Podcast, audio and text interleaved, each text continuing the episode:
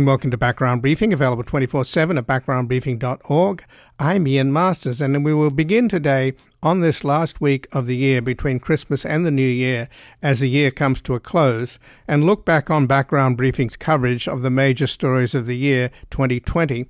And today we will start with the incident that dominated the year and continues to haunt us, and that is the seditious coup attempt against the United States government, instigated and urged on by none other than the President of the United States.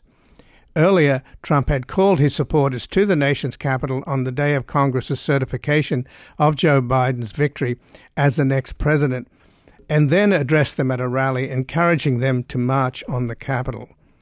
Our broadcast on that day, January the 6th, began with an interview with Will Sommer, a reporter covering conservative media for the Daily Beast, who covered the crowd as they marched on, then stormed the Capitol, breaking windows, strewing garbage, and even writing graffiti on Speaker Pelosi's desk. desk. We discussed the makeup and the mood of the pro Trump supporters who showed up in the thousands and overwhelmed an unprepared Capitol Police, quickly breaking through the cordon surrounding the Capitol, then storming and entering the building itself. Then we'll go to background briefings broadcast on October the 17th of 2020 with Congressman Adam Schiff, who is a member of the House Select Committee investigating the January 6th insurgency, and discuss what he calls the insurrectionists in suits who continue to threaten our democracy. The chairman of the House Permanent Select Committee on Intelligence, Congressman Schiff, led the first impeachment of Donald Trump and before that served in Congress and worked as an assistant United States attorney in Los Angeles and as a California state senator. We discuss his new book, Midnight in Washington How We Almost Lost Our Democracy and Still Could, and the insurrectionists in suits and ties who now populate Trump's Republican Party, which is whitewashing what happened on January the 6th, trying to turn traitors into martyrs while abandoning American democracy in the GOP's determination to cheat rather than compete to hold on to power indefinitely. Then finally, we'll go to an interview from November the 9th with Kathleen Belew, a professor of history at the University of Chicago and a leading expert on the white power movement, vigilante violence, and political extremism. She is the author of Bring the War Home, the White Power Movement and Paramilitary America, and her latest book, co authored with Ramon Gutierrez, is A Field Guide to White Supremacy. She joins us to discuss the three strands coalescing around Trump the QAnon movement, the Stop the Steal movement, and the white supremacy movement. And before we go to our first guest, in order to be free of any association with medical fraud and political fiction, I recently resigned from KPFK, Pacifica's Los Angeles station, so, background briefing now is completely independent and remains commercial free, corporate free, but relies entirely on your support to keep providing you with the daily briefing, which is free to the public. To those of you who can support us for as little as $5 a month, we hope that you become subscribers by making a tax deductible donation to our nonprofit foundation, the Public Truth Media Foundation, at publictruthmedia.org or at backgroundbriefing.org/donate. And thank you for keeping us on the air on a growing number of radio stations across the country and online as we continue to build a reality based community in post truth America at this critical time when we must engage fully in the political warfare battles underway as the next few years will decide the fate and future of American democracy itself. And joining us now is Will Sommer, a reporter covering tech and conservative media for the Daily Beast, who previously worked as a campaign editor at The Hill and as a political columnist for Washington City Paper. Welcome to Background Briefing, Will Sommer. Thanks for having me. Well, thanks for joining us. And Will, you covered the storming of the United States Capitol today, an unprecedented act, an amazing day. You were in the midst of it all. So, give us a sense of the crowd, these thousands of people who showed up in support of Donald Trump, urged on by the president, who not only called them to Washington in the first place, but then held a rally and uh, urged them to go to the Capitol on the very day that there was a joint session of Congress to certify the election of the person who won the election against Donald Trump, Joe Biden. Yeah, absolutely. I mean, this is a it's a terrible day um, for the country. Um, these, this crowd is, you know, had been talking. They've been talking online for a while about, you know, either attacking police or uh, or storming the Capitol, and they did both. To give you an idea of the makeup, I mean, some of these are, you know, kind of just hardcore Trump supporters. Um, you know, some of these people are white supremacists who marched in Charlottesville. There are QAnon um, conspiracy theorists. There are members of these far right groups like the Proud Boys. Um, you know, these are all you know, it is kind of like a, a rogues gallery of very ugly groups um, that were involved in uh, in the protest today. And that was the composition of most of them, because how, what are the numbers? Uh, are the Park Service giving out numbers on how many people showed up? You know, I, I have not seen any numbers. Um, I know DC Police does not give out numbers. Um, we'll have to see from the Park Service. I mean, certainly, I think it's reasonable to say tens of thousands. Um, certainly, it was thousands who broke through the outdoor bar- barricades. Um, I'm not sure. I mean, we know hundreds, possibly thousands who got inside Congress. You know, I mean, we're talking about certainly tens of thousands of people within the district uh, for this riot. And in the footage that I watched, obviously I was busy recording as well, but in the footage that I watched on uh, CNN in particular, a number of cameramen were being hassled by the crowd. So, did that happen to you? Um, you know, fortunately, Ian, I was able to keep a relatively low profile. Um, you know, that certainly is a risk. Um, I, I know I saw some reporters, I did not witness this firsthand, but I saw talked to some reporters who said that they had been attacked by the rioters. So, so I certainly, you, you know, I know that was happening, and uh, you know, fortunately, I was able to avoid that. So, why were the Capitol Police so ill prepared? I mean, they literally had the scaffolding up for the inauguration, which was used by the protesters to scale up that and get onto the steps of the Capitol. Yeah, Ian, uh, you know, I, am sure we're going to have to have, there's going to be a, an inquest to find out what happened here because this should not have happened and something went very wrong. Um, you know, it was obvious to sort of anyone who looked at Trump forums um, in the lead up to this riot that there was a plan to scale the Capitol. I mean, these were, or break into it. Um, these people were prepared. They brought ropes. Um, they had sort of clubs that they could use. Uh, you know, and the, you know, so I don't know how much of this goes back to the fact that, I mean, we know in the United States that um, right wing and white protesters are able to get away with a lot more than, um, you know, left protesters and maybe people with Black Lives Matter, for example. Um, and so I don't know if the police just didn't take this seriously or what, but, um, but you know, I, I think it's a very disturbing issue. And is there evidence of? Uh, there were some reports that inside the Capitol, the police were high fiving with some of the uh, protesters.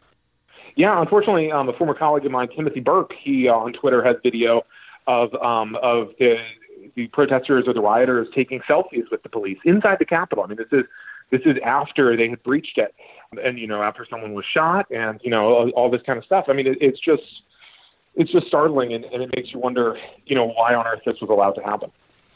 And what do you know, Will Sommer, about the person who was shot? Um, I, I really know very little. Um, I, I saw the, the person I believe to be the, the victim um, being wheeled away um, in an ambulance, but, but I really, I think very few details are available right now. And she was shot outside of the Capitol on the on the grounds. Uh, it, it, I'm not certain about that. Um, you know, perhaps more information has come out. It's kind of, you know, kind of fog of war situation. Sure. Well, you were pretty busy, right? Yes, yes, so, unfortunately. So again, I'm speaking with Will Sommer, a reporter covering tech and conservative media for the Daily Beast, who previously worked as a campaign editor at The Hill and as a political columnist for Washington City paper, and he has been covering the storming of the United States Capitol today by Trump's supporters in the thousands, urged on by the president himself, and inside apparently they. I mean, I've, we've seen the picture of the one of the Trump supporters sitting in the presiding officer's chair over the United States Senate uh, with a big grin. And uh, of course, that was a very Senate chamber that was evacuated in the midst of a joint session to certify Biden's victory. The vice president of the United States had to also be evacuated. Did you get inside the Capitol? Because apparently the, the protesters was, you know, they strewn garbage everywhere, and uh, they even wrote graffiti on Nancy Pelosi's desk. Yeah, I, I was not able to go inside because of the um, you know the potential for violence and sort of the instability instability of the situation. Um, but you know, I've seen videos uh, from other reporters, and you know, certainly it does appear that the the rioters were breaking glass, that they were committing vandalism, um, potentially breaking into offices. So, I mean, this is it's really you know it's an unprecedented moment, and it's just astounding that it's been allowed to happen. You know, certainly I think we're hearing from a lot of lawmakers that they expect prosecutions. And, you know, I, I don't think that would be, uh, you know, out of hand because, I mean, again, this was a riot. So you were saying earlier, Will, that you were kind of low key, and I guess you blended in with the crowd. What were they saying to each other? Well, give us a sense I'd of it. I was one of the few wearing a mask, so I'm not sure how much I blended in. okay. Well, that aside, did you get a sense of what was motivating them? What were they talking about? Absolutely. I mean, these are people who, um, you know, I would say the rank and file are generally convinced by, you know, the right wing internet and the media and the president um, that this election was stolen. And they seem, you know, they kind of came here. The, the mood, you know, there have been these previous protests in November and December, um, but I would say the mood was different today because people had sort of riled themselves up to believe that, you know, this was not just sort of a last stand for Trump but sort of a last stand for America, you know, for the, the what they see as the United States. Um, and so, you know, there was constantly, even before hours before the the breach, um, there was just talk and talk and talk of violence and um, how if today didn't go their way, uh, you know, there were there was going to be shootings and, and a civil war and an American Revolution. So I mean, really, I talked to, I was really frankly trying to find someone who would have some more moderate rhetoric and uh, and really struggle to.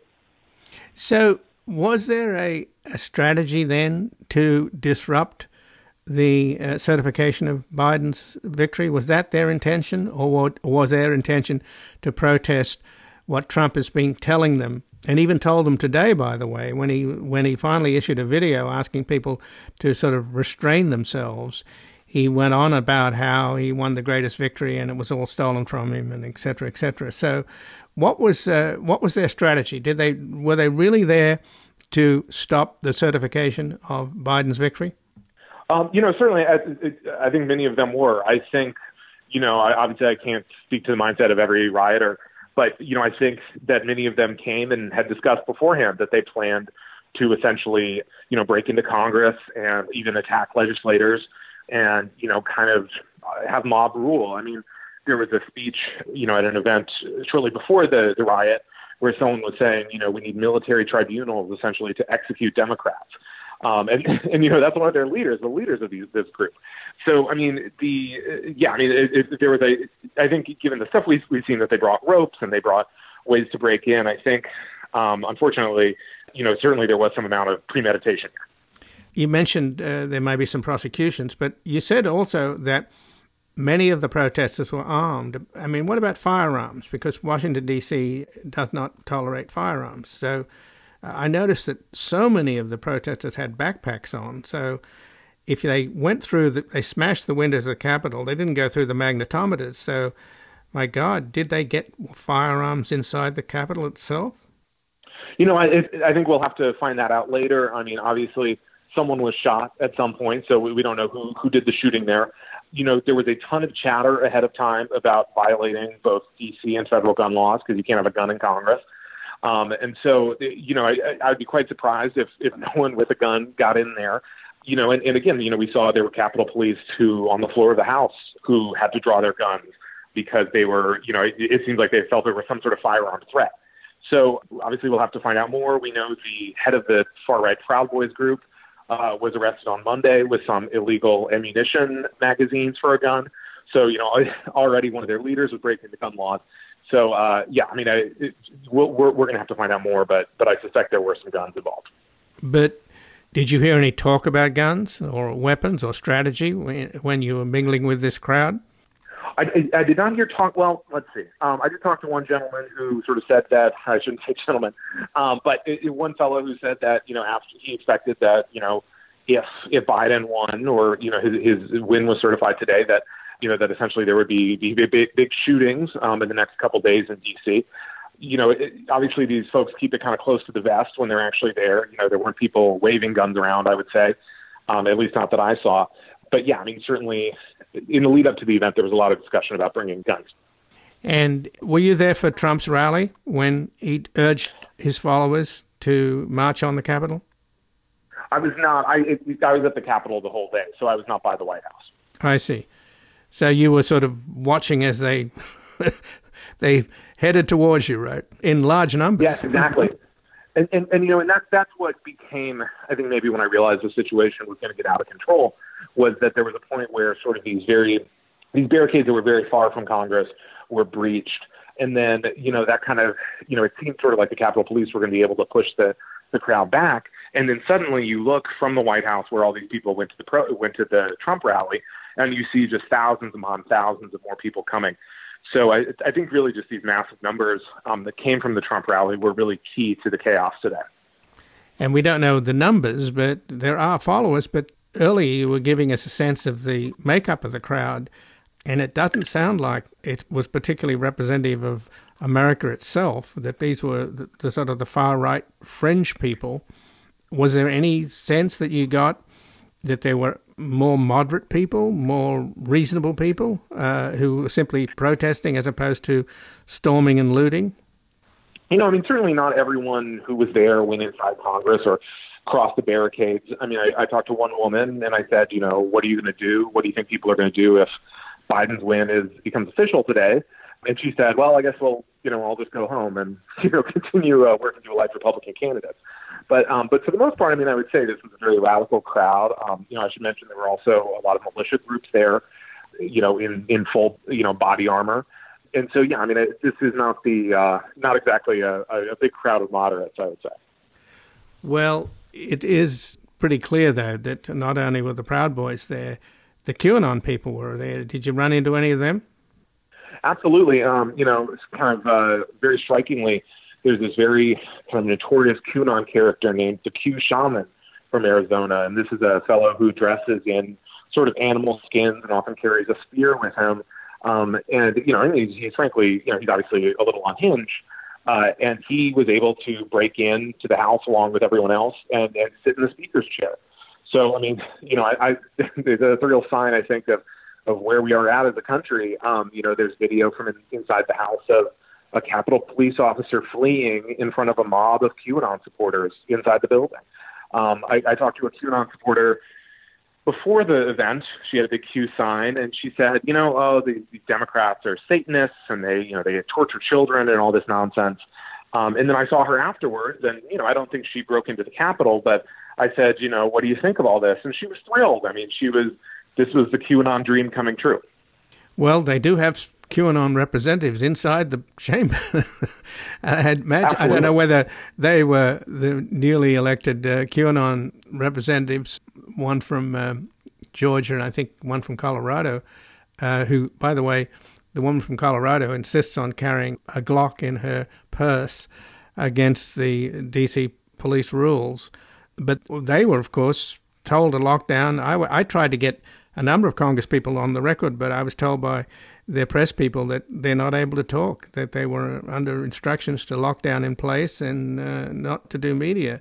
So I wondered what happened to the QAnon Congress people, whether they recognized. Yes, I've seen them send some kind of lukewarm. I know Lauren Boebert, the representative from Colorado, sent a sort of, you know, kind of a, a, a very mild tweet, sort of chastising the protesters. Um, but you know, again, this is someone who has you know been courting these far right elements and was really elected uh, thanks to their help. So, what do you think is going to happen then, uh, Will Sommer, just in the last couple of minutes, in terms of the inauguration itself? This is a, I mean, I find it an extraordinary irony that the last time we had an inaugura- inauguration at that very same spot where the protesters scaled the walls today and scaled the scaffolding was Donald Trump, where he talked about American carnage. And of course, what we have today, I guess it's the full circle, is, is that we do have American carnage. But these people, are they going to stick around for Biden's inauguration and disrupt that? You know, that's a great question. You know, it's, I've heard some talks from these groups of um, of coming back and kind of terrorizing the inauguration. Um, you know, I think the Biden administration has a little challenge here because, uh, you know, I, I think given the pandemic, normally you would sort of have a, uh, you know, sort of a lower key inauguration and, and hope to not have massive crowds.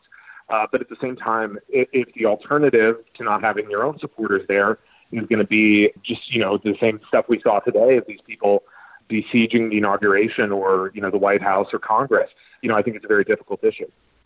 Well, is there any sense, though, because you, you're covering the crowds, but you, you wonder whether the senators in particular who had to evacuate their chamber, uh, how they feel about Josh Hawley and uh, and Ted Cruz's encouragement of this outrageous event that took place today. I don't think they necessarily encouraged the uh, event itself, but they planned to, and they tried to stop Biden's inauguration, which was also the intention of the crowd and the intention of the person who urged the crowd on, none other than the President of the United States.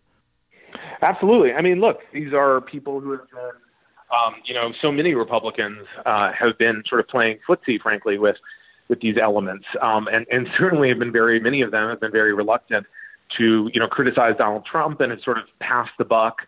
Uh, even as he, uh, you know, even as he claimed the election was was stolen from him, um, we know that you know more than a dozen senators today were going to object to the results, and, and many more members of the House. And so, you know, you're you're feeding these these really ugly elements of our politics, and then suddenly, you know, it ends with you know these people breaking into Congress. You know, I think we were all concerned that some of the the, lawmakers, law, uh, the lawmakers might be shot.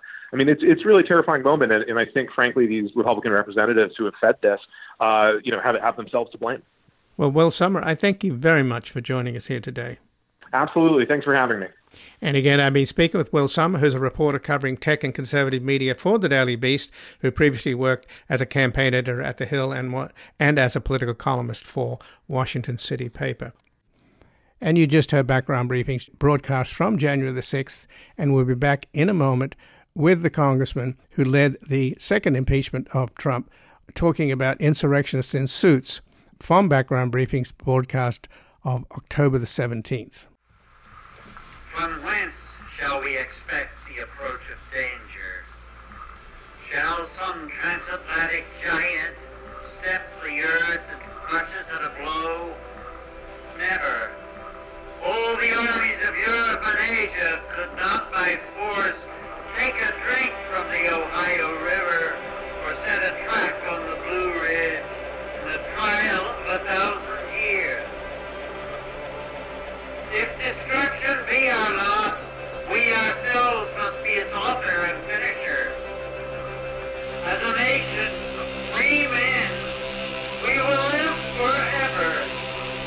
or die by suicide. Welcome back. I'm Ian Masters, and this is Background Briefing, available 24 7 at backgroundbriefing.org. And joining us now is Adam Schiff, the United States Representative for California's 28th Congressional District.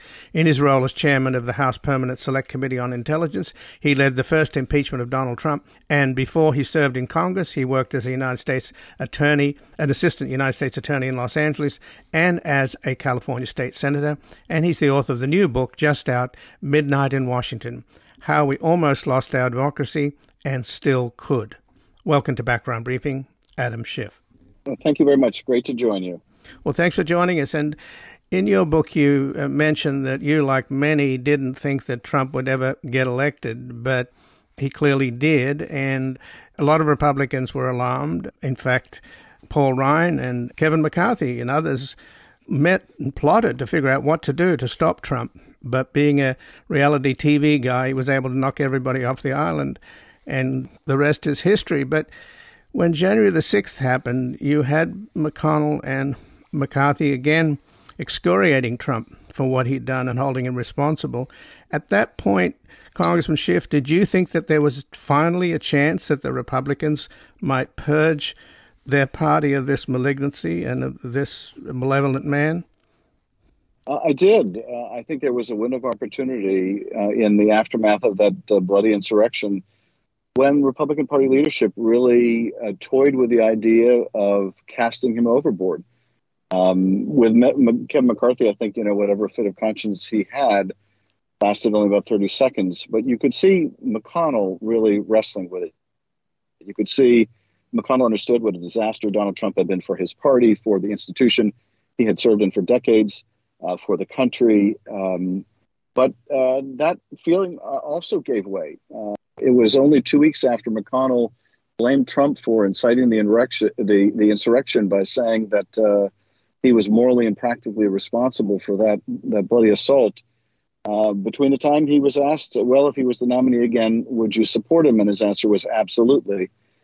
And I think in that two weeks, we really lost the opportunity as a country to move forward, I think McConnell concluded that if he tried to cast Trump overboard, that he himself would instead be thrown overboard, and that may be true. But uh, at the end of the day, why are you in Congress if you're not willing to do the right thing when the country needs it? So is this to say that they're terrorized by the base, and the base at best is about 30% of the country?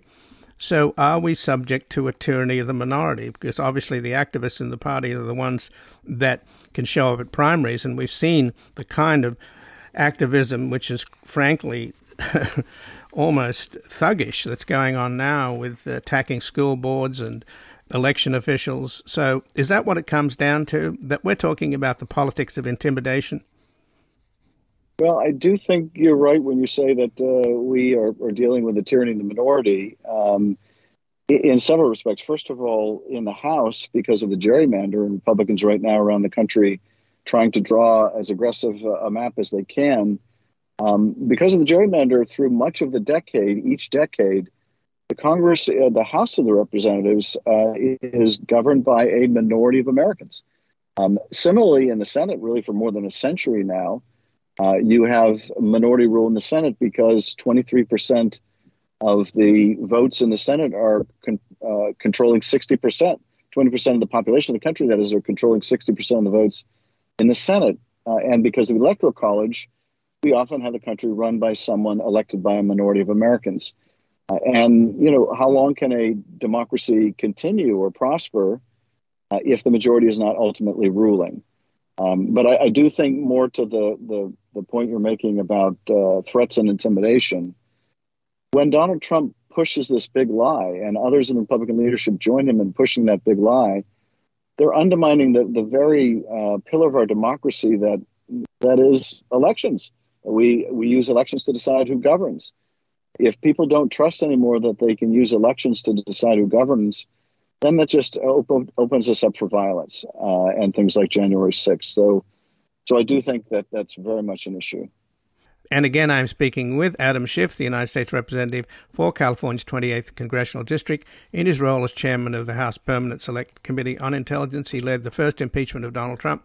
And before he served in Congress, he worked as an assistant United States attorney in Los Angeles and as a California state senator. And he's the author of the new book, just out, Midnight in Washington How We Almost Lost Our Democracy and Still Could.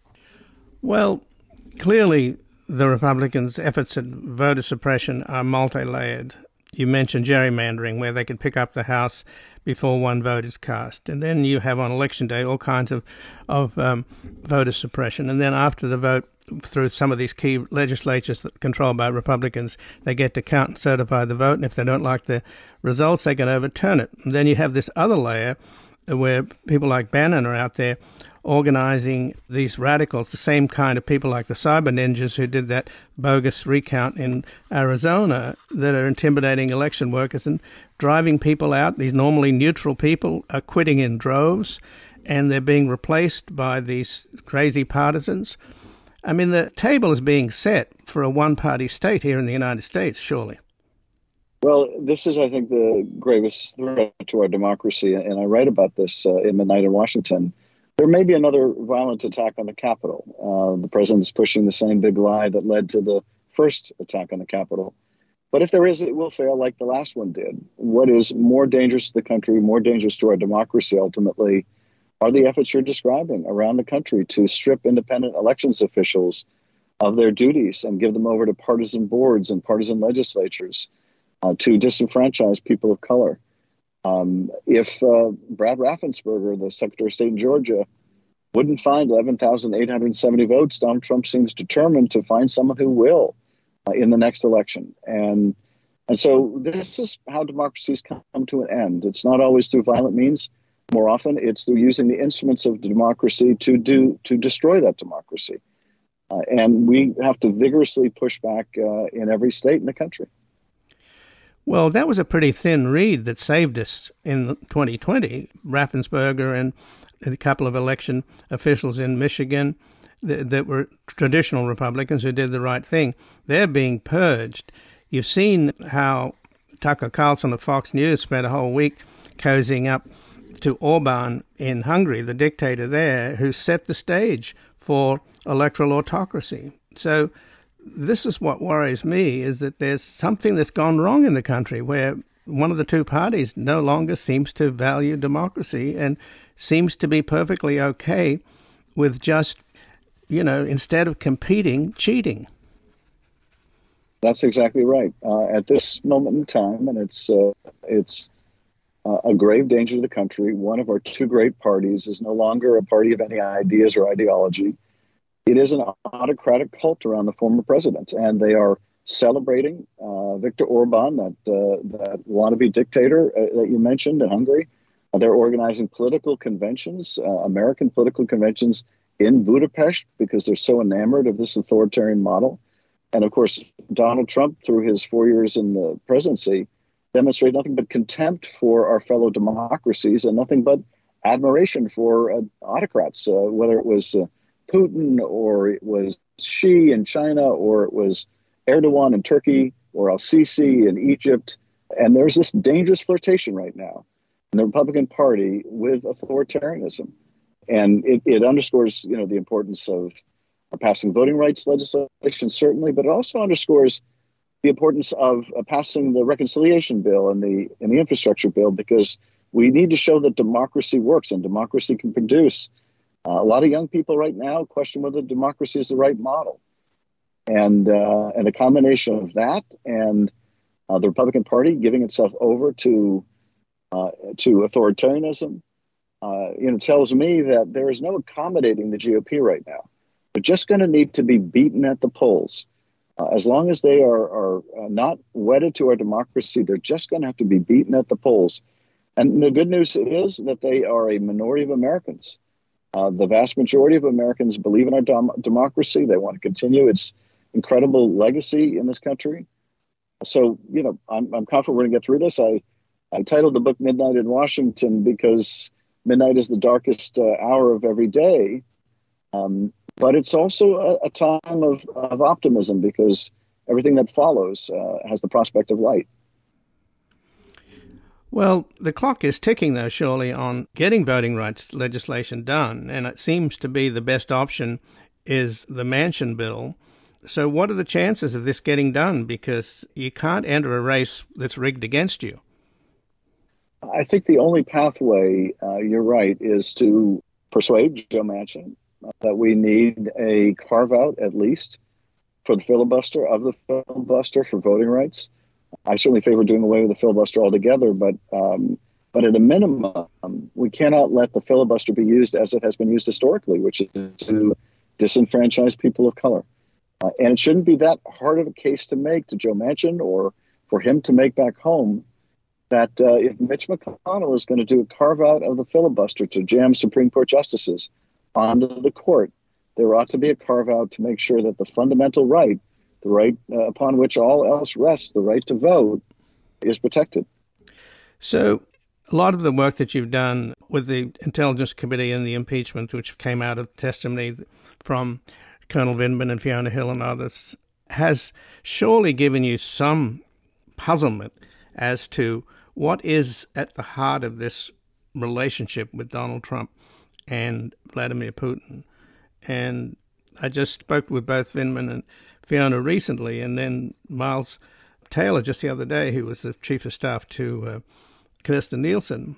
And he said that when they first started in these National Security Council meetings. He wouldn't give me the details, obviously, but the principals, Secretary of State and Homeland Security, were just alarmed by what the Russians had done in 2016, and they were meeting to figure out what to do. But then they were quickly told, in no uncertain manner by Trump, that he would not absolutely tolerate anybody saying anything bad about Putin and dealing with the Russian issue.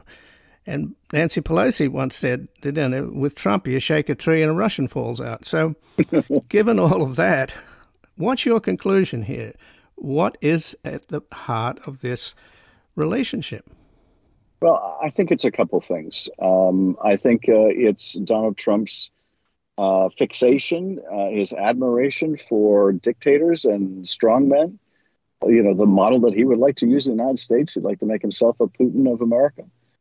Uh, but I also think there's a there's a greed motive. Donald Trump has always wanted to build a Trump Tower in Moscow.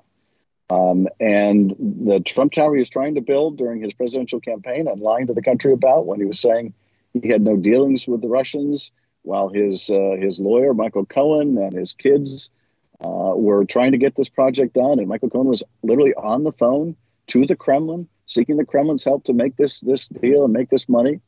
Um, that's still, I think, um, an enticement to him. Uh, when he was caught in that lie, about a year later, already now president, when he was caught in the lie that he told during the campaign about having no business dealings with the Russians, he was asked about it. He was on the White House grounds. I write about this in the book. He's standing outside uh, with helicopter one in the background, his hair unnaturally unmoved by the rotors. Uh, and he's asked about it, and he says, you know, and for a guy who lies all the time, he was actually quite transparent. Um, he didn't deny that he had lied about it, but he said, uh, um, I might have lost the election. Why should I miss out on all those opportunities?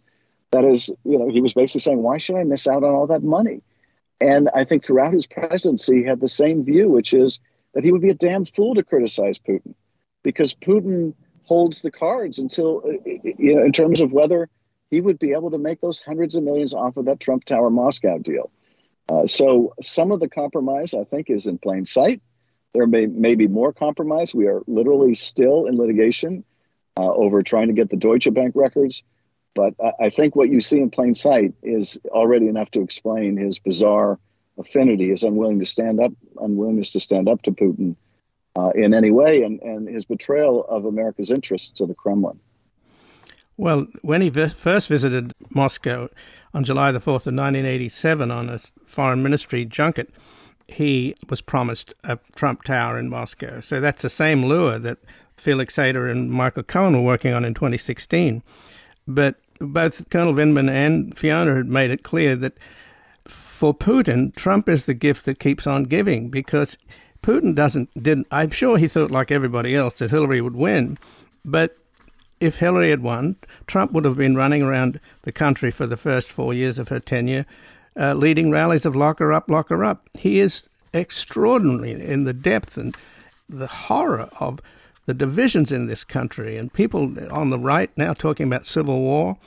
This is all the gift that keeps on giving. Now, you know, at the risk of making uh, Putin seem like a genius, and I'm sure if you were to suggest that he was responsible for the greatest intelligence operation since the Germans put Lenin in a boxcar and sent him to Russia in, in 1917, uh, he will take credit for it, whether he did it or not. But will there ever be any clarity about that? What exactly is the hold over Trump? You know, I, honestly, I think that there's a tendency because Trump was guilty of so much corruption that with each new uh, um, illustration of his corruption, uh, people would search for, okay, what's the next illustration of his corruption? I don't know that we need to find much more uh, than we know already. Uh, that he was pursuing this uh, this lucrative deal and lying about it to American people. Um, you know, I'd also point out that uh, during his presidential campaign, as we found, his campaign chairman Paul Manafort was secretly meeting with an agent of Russian intelligence uh, and giving that agent Russian intelligence internal campaign polling data, strategic information about their strategy in, in battleground states, while that Kremlin intelligence agency was running a clandestine social media campaign to elect Donald Trump. Uh, so Donald Trump must feel that the Russians helped get him elected in the first place. Uh, he owes a great debt to Vladimir Putin. Uh, now, whether in fact the Russian help was enough to tip the balance, we'll never know. Um, but we know that they helped. We know that Trump welcomed it. We know that Trump lied about it.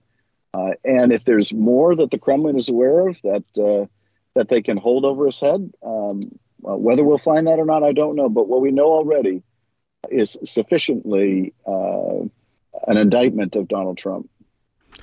Well, one wonders though if you could prove that, that former President Trump is in fact a traitor, what kind of impact that would have on the base. That's the part that's so extraordinary because they're in this bubble of delusion that's generated by Fox News. And that leads me to question whether or not Rupert Murdoch could be held just as culpable for this divided and toxic political environment we're in. Well, look, I, I think Fox News uh, and now OAN and Newsmax uh, have been uh, hugely destructive to the country. And you know, Fox in particular, I think, has to worry about their liability given the way they were talking down a pandemic, well, internally it appears they were every bit uh, aware of just how deadly it was. Uh, and I think that all the attacks they made uh, in supporting the president on Dominion voting systems, uh, you know, there's nothing I think like uh, like the threat of losing money to get Fox's attention. Um, when when Trump became president, Fox had a choice to make: were they going to be the conservative channel, or were they going to be the Trumpist channel? And they made the financial decision that there was a lot more money in being the Trumpist channel. Uh, and as long as they think they have a profit incentive to divide the country and, and rent it asunder, that's what they're going to continue to do. Um, it's a very difficult problem to deal with because we have a First Amendment that we venerate. Um, but you know, we, we focus a lot, as we should, on what we can do vis-a-vis the social media companies. But we can't uh, also forget about the, the pernicious impact of Fox Primetime and Fox, and Newsmax and OAN uh, and the rest of the right-wing infrastructure. So, just in closing, uh, Congressman Schiff, in terms of your new book, Midnight in Washington, you do cover William Barr a lot. And my sense of him was that it's that old adage, you know, in the land of the blind, the one eyed man is king, that Trump was so out of his depths and surrounded by sycophants that maybe Barr was drunk on the notion that he was really running the show. But just in terms of the point that you've been making a lot lately in the media and in your book, uh, we've seen, of course, the people that stormed the Capitol and desecrated it and defecated. But you're talking more now about the insurrectionists in suits and ties, and we've seen the outrageous behavior of John Eastman and of Jeffrey Clark. Is there anything beyond naming and shaming these people? Well, you know, I, I really emphasize uh, in the book um, something that Robert Caro, the historian, once said in an interview that power doesn't corrupt as much as it reveals. It doesn't always reveal us for our best, but it reveals who we are.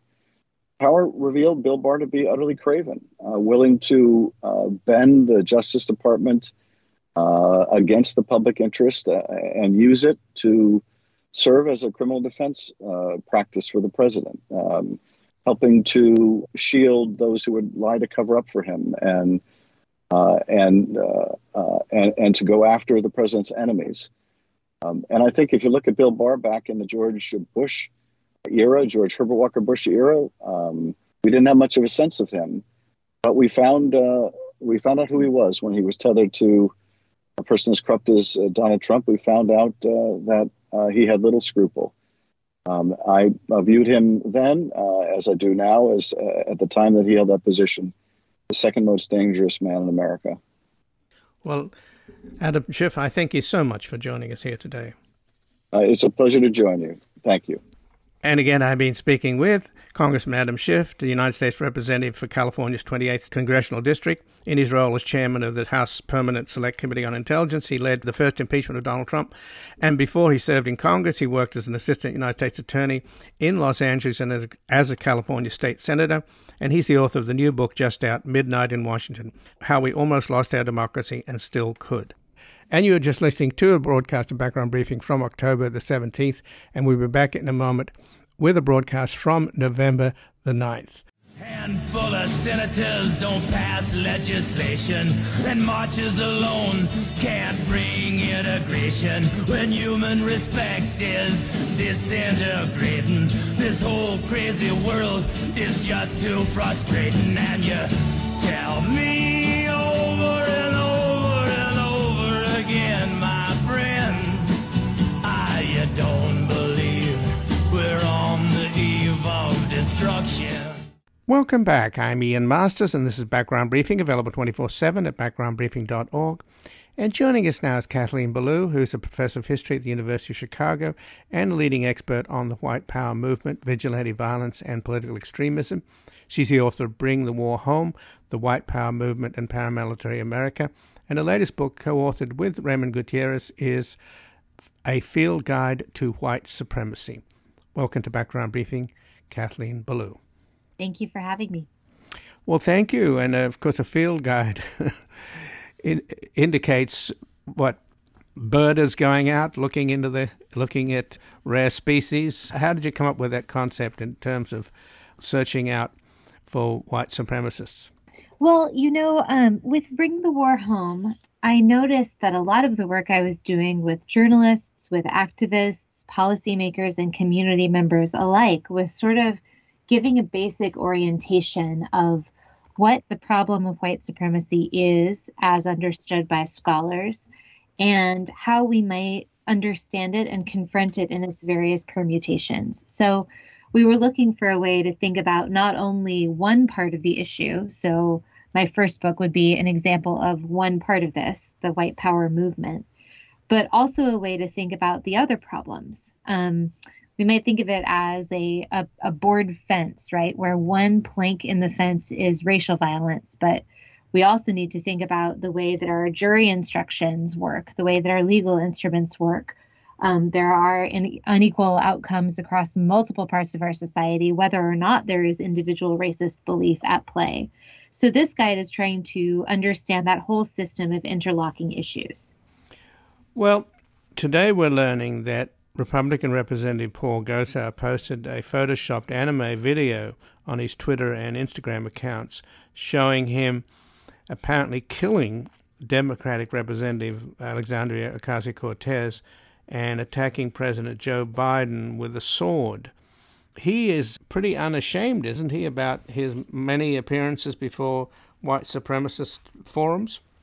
I haven't seen this clip yet, but there are many instances where white supremacist groups, um, white power groups, meaning groups that are openly interested in a white ethno state, have made inroads into our mainstream politics. So, this is perhaps one example among many that we should be considering. There was just a report going around that 38 members of elected office are either members of the Oath Keepers or have an affiliation with the Oath Keepers. Now, Oath Keepers is a extra legal private militia group that is illegal in all 50 states legal militias are only in the National Guard and in state guard units. That was this has been the case since 1903.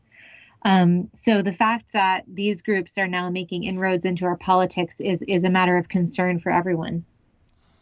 Well, what concerns me though, uh, Kathleen, is that they're pushing the envelope. They're brazen. They're in your face. And the law enforcement, particularly going all the way up to the top law enforcement officer, the Attorney General of the United States, doesn't seem to be particularly bothered. Is Gosar breaking the law by threatening to, you know, attack Biden with a sword and murder AOC? AOC tweeted out today basically blaming Kevin McCarthy, saying he's not going to do anything about it. But what are the laws here? I mean, the fact that Bannon is completely in criminal contempt of the Congress itself I know there's a jail cell in the basement of the Congress. I don't know why they're not using it. Do you feel that the white supremacists and their political enablers like Gosar are emboldened, whereas the people that are supposed to protect us from these dangerous people seem pretty feckless? Well, I wouldn't quite go that far because the FBI and the Department of Homeland Security have both officially identified white supremacist extremism um, domestic violent extremism as the single greatest threat of terrorism facing the American people. Um, so there are surveillance agencies who are taking this very seriously. The NSA is taking it very seriously. The DoD is beginning to do some serious work here too. There are all kinds of problems, though, in confronting this. Um, one of them has to do with the sort of mores of elected office and how we expect our congressional representatives to behave and comport themselves, how far we expect a contempt charge to carry. Um, I think that this set of questions, though, really gets at a central problem, which is in my first book, I'm looking at the white power movement in the 70s, 80s, and 90s. And in that period, one of the things the archive shows us is that they turned to violence against the government and mass casualty violence because they didn't think they could get anywhere with mainstream po- politics. They thought that door was closed. Um, one activist wrote about this as the time for the ballot has passed, now is time for the bullet.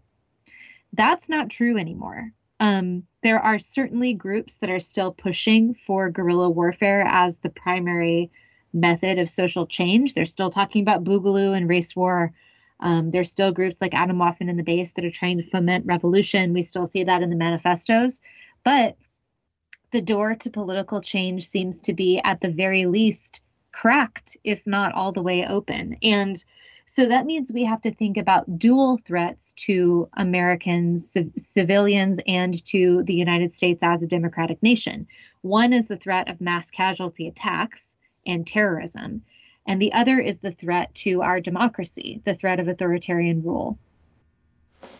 Well, there's no shortage, though, of these far right radicals joining the political process. And we're just learning now that 10 Republicans who attended and were involved in the January 6th rally just got elected.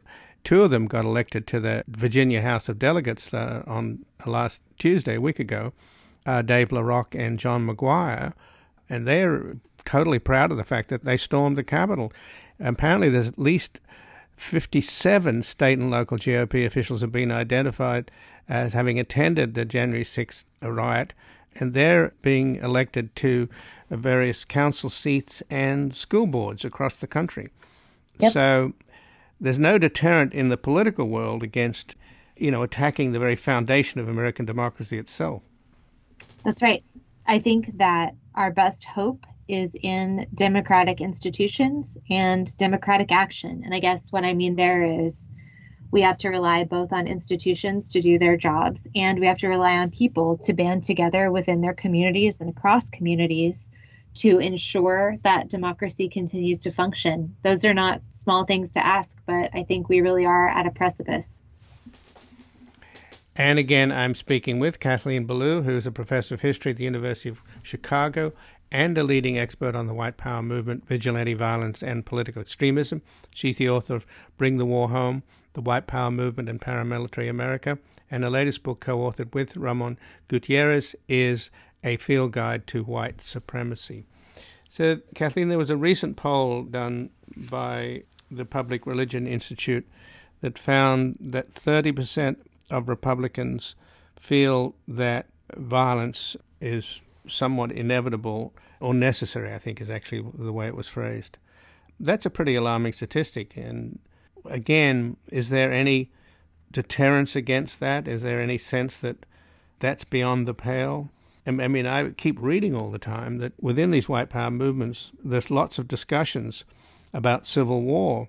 Is this just sort of musings and bragging uh, and delusions, or uh, are there serious plans out there being made in this clandestine world of white power? Well, the white power movement has been trying to foment civil war since 1983 at least. Um, so that idea is, you know, alarming, but certainly not new.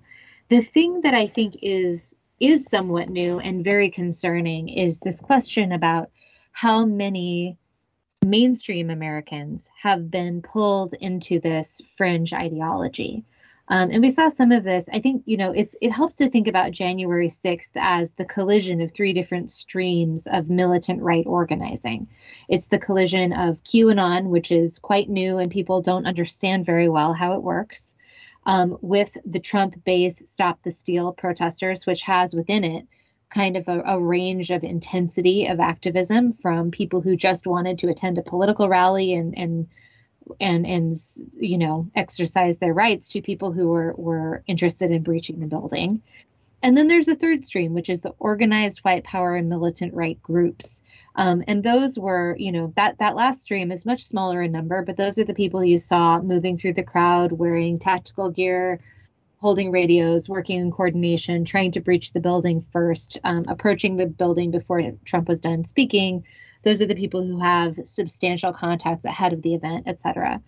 Um, and what we know about those groups is that they immediately after January 6th began targeted campaigns of recruitment into QAnon and Stop the Steal online spaces. So they were interested in using that event as a recruitment action, not just as, for instance, a mass casualty event. In fact, we know it was not supposed to be a mass casualty event.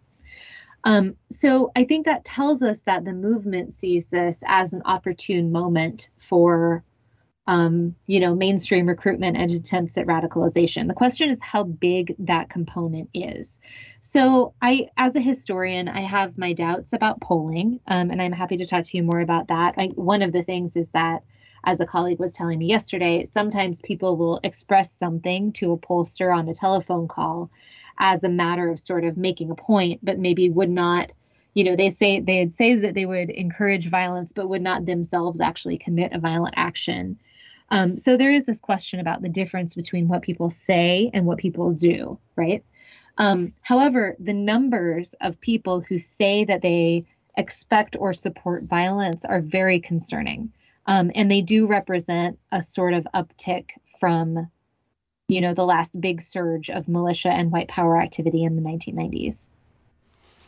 Well, as an historian, though, surely you find it troubling that there's an attempt to rewrite history about what happened on January the 6th. We all saw it with our own eyes. The television coverage was pretty widespread. And subsequently to that, all of these videos have been gathered by the FBI, as I identified somewhat 650 assailants of the Capitol. And yet you've got, starting with former President Trump and many others, uh, trying to turn these, I would describe them as traitors, traitors to American democracy as heroes, and Ashley Babbitt is now being lauded as a, as a martyr.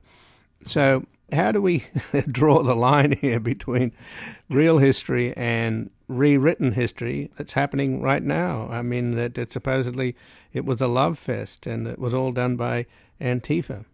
Yeah, which I just to clarify for people listening, there and, and there's no factual basis to support the Antifa stuff at all. I think so I you know it's it's really an interesting thing to see historical revision work so quickly and so completely in this case. I study historical memory and the moments when after an act like this, you know, that the nation comes to a very different idea of what happened. And there's all kinds of reasons it happens, but you know, to see it happen in real time this quickly has been incredibly disturbing. I mean, the the thing it makes me think, and I, I know I'm a historian, so of course, when you have a hammer, everything looks like a nail. But the thing it makes me think, though, is that the value of getting the history straight and and doing the work of understanding what happened on January 6th is just that much more important. We have to do that work of understanding what happened and what it meant. Otherwise, we go the way of something like Oklahoma City, where we're walking around with no idea of what that was when it was the largest deliberate mass casualty on American soil between 9 11 and Pearl Harbor. Um, and without that kind of memory, without understanding these legacies, we really cannot organize an appropriate response to this kind of a problem. So, given that you've got, what, 650 prosecutions underway, what about, though, the architects, the brains behind this operation, not the brawn? And, and that's where there feels like there's a huge deficit now. Maybe the January 6th Select Committee in the Congress is starting to look at some of these people that appear to be the brains behind it in the War Room and the Willard Hotel. And now you've got indictments just yesterday of Bernard Kerik and Bill Stepien and Jason Miller, and also Michael Flynn, former national security advisor, short lived as he was, etc. And we already had the indictment of uh, Bannon, who's now being held in contempt of Congress, although again, he's not arrested. So, when are we going to see some of the the important people behind this? And John Eastman, of course, was another one who was also subpoenaed by this January 6th Select Committee.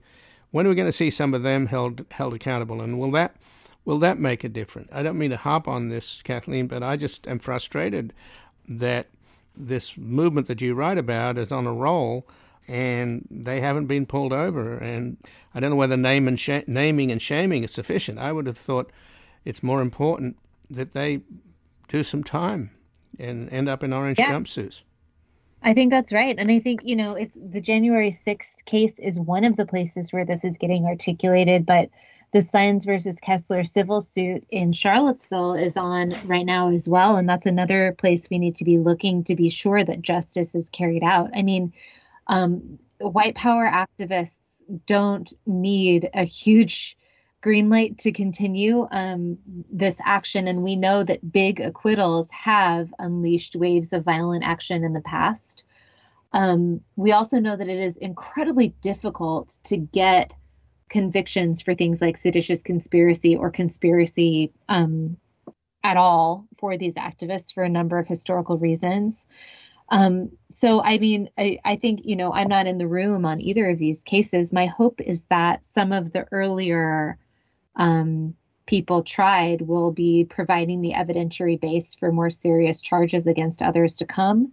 Um, at least in January 6th. And, you know, with Charlottesville, I think it's very important to be paying attention to that trial, which really represents the sort of opening unification moment of much of this activity in the present.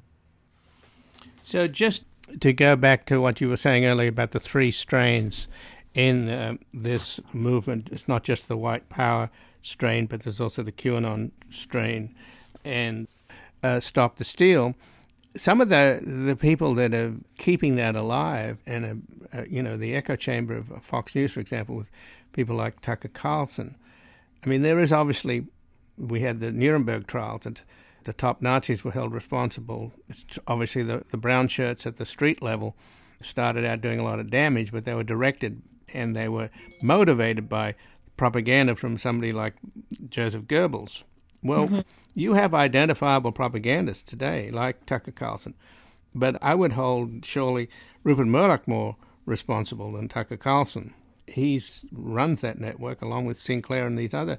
So how much is this right wing echo chamber that motivates and pumps out this delusion and keeps these people hermetically sealed in this bubble where they're immune to facts and evidence, which is, I guess, the only way you can sort of bring them to the light.